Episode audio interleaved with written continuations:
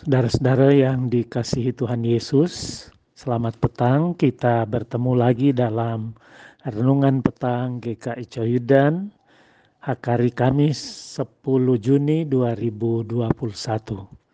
Saudara yang dikasihi Tuhan, sebelum kita membaca dan merenungkan firman-Nya, mari terlebih dahulu kita berdoa. Ya Tuhan yang di surga, kami berterima kasih karena pimpinanmu nyata di dalam hidup kami sepanjang hari ini. Dan petang hari ini kami akan membaca merenungkan firman-Mu.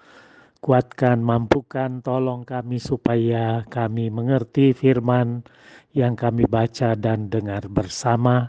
Sehingga firman Tuhan itu boleh menjadi berkat bagi kami, menuntun kehidupan kami. Kami sambut firman-Mu di dalam nama Tuhan Yesus. Amin. Saudara yang dikasihi Tuhan, bacaan kita dari kitab Ibrani 2, Ibrani 2 ayat 5 sampai ayat 9.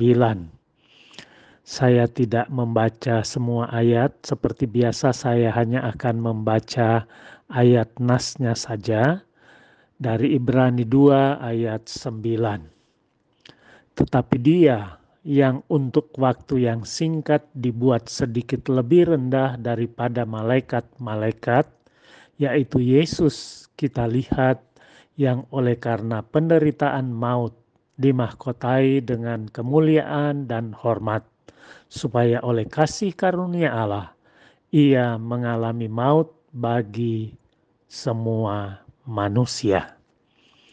Saudara, tema yang saya beri dalam renungan ini adalah nikmati anugerahnya.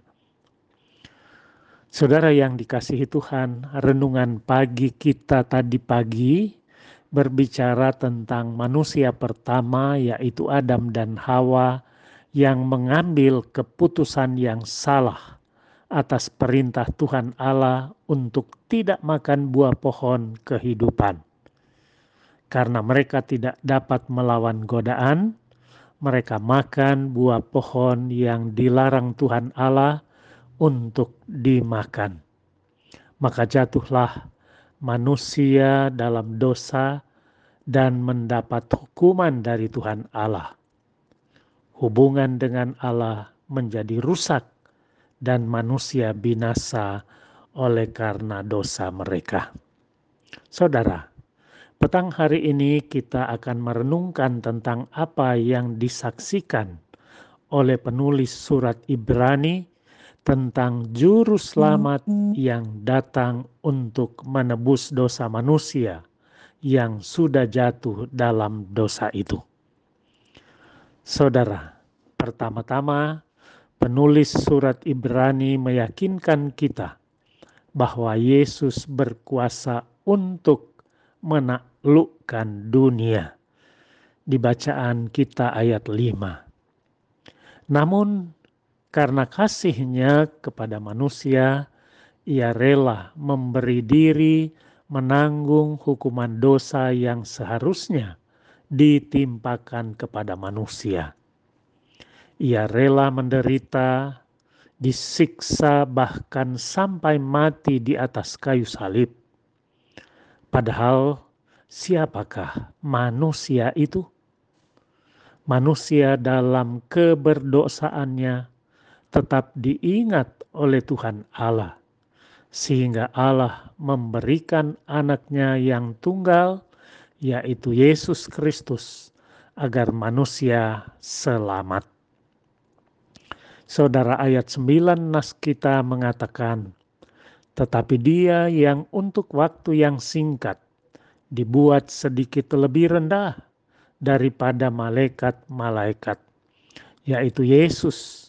Kita lihat yang oleh karena penderitaan maut dimahkotai dengan kemuliaan dan hormat, supaya oleh kasih karunia Allah ia mengalami maut bagi semua manusia. Itu artinya Yesus yang Maha Kasih dan Maha Kuasa bersedia berkorban untuk menanggung hidup kita sepenuhnya, bukan hanya soal hidup di dunia sekarang ini, tetapi juga di dunia yang akan datang nanti. Saudara, pernahkah kita merenung siapa sesungguhnya kita ini? Sehingga Tuhan begitu mengasihi kita dan rela berkorban untuk menyelamatkan dan menanggung hidup kita? Kita adalah orang yang sungguh tidak layak, tapi dilayakkan oleh kasih karunia Tuhan. Oleh anugerahnya saja kita diselamatkan. Sebab itu, mari menyadari dan merasakan kasih dan kuasa Yesus yang telah dianugerahkan kepada kita. Percaya kepadanya tidak sekedar menjadi ungkapan di bibir saja, namun harus kita hidupi dalam sikap hidup tiap-tiap hari. Kalau Tuhan Yesus Kristus sudah menanggung hidup kita, apalagi yang kita khawatirkan, apalagi yang kita ragukan, Mari teruslah belajar untuk selalu percaya dan berserah kepada Tuhan Yesus. Terima dan nikmati anugerahnya. Amin. Mari kita berdoa. Terima kasih ya Tuhan untuk firman-Mu. Menegaskan kepada kami, walaupun Adam dan Hawa telah jatuh di dalam dosa, sehingga manusia harus dihukum karena dosa itu. Tetapi saat ini kami boleh mendengar bahwa anugerahmu luar biasa, sungguh besar, yaitu Kristus Yesus telah datang ke dalam dunia untuk menebus kami, menebus dosa-dosa kami, dan menyelamatkan kami. Terima kasih ya Tuhan kami ingin menyerahkan hidup kami malam hari ini dalam istirahat kami sepenuhnya ke dalam tangan-Mu. Terima kasih ya Tuhan. Di dalam nama Tuhan kami Yesus Kristus kami berdoa. Amin.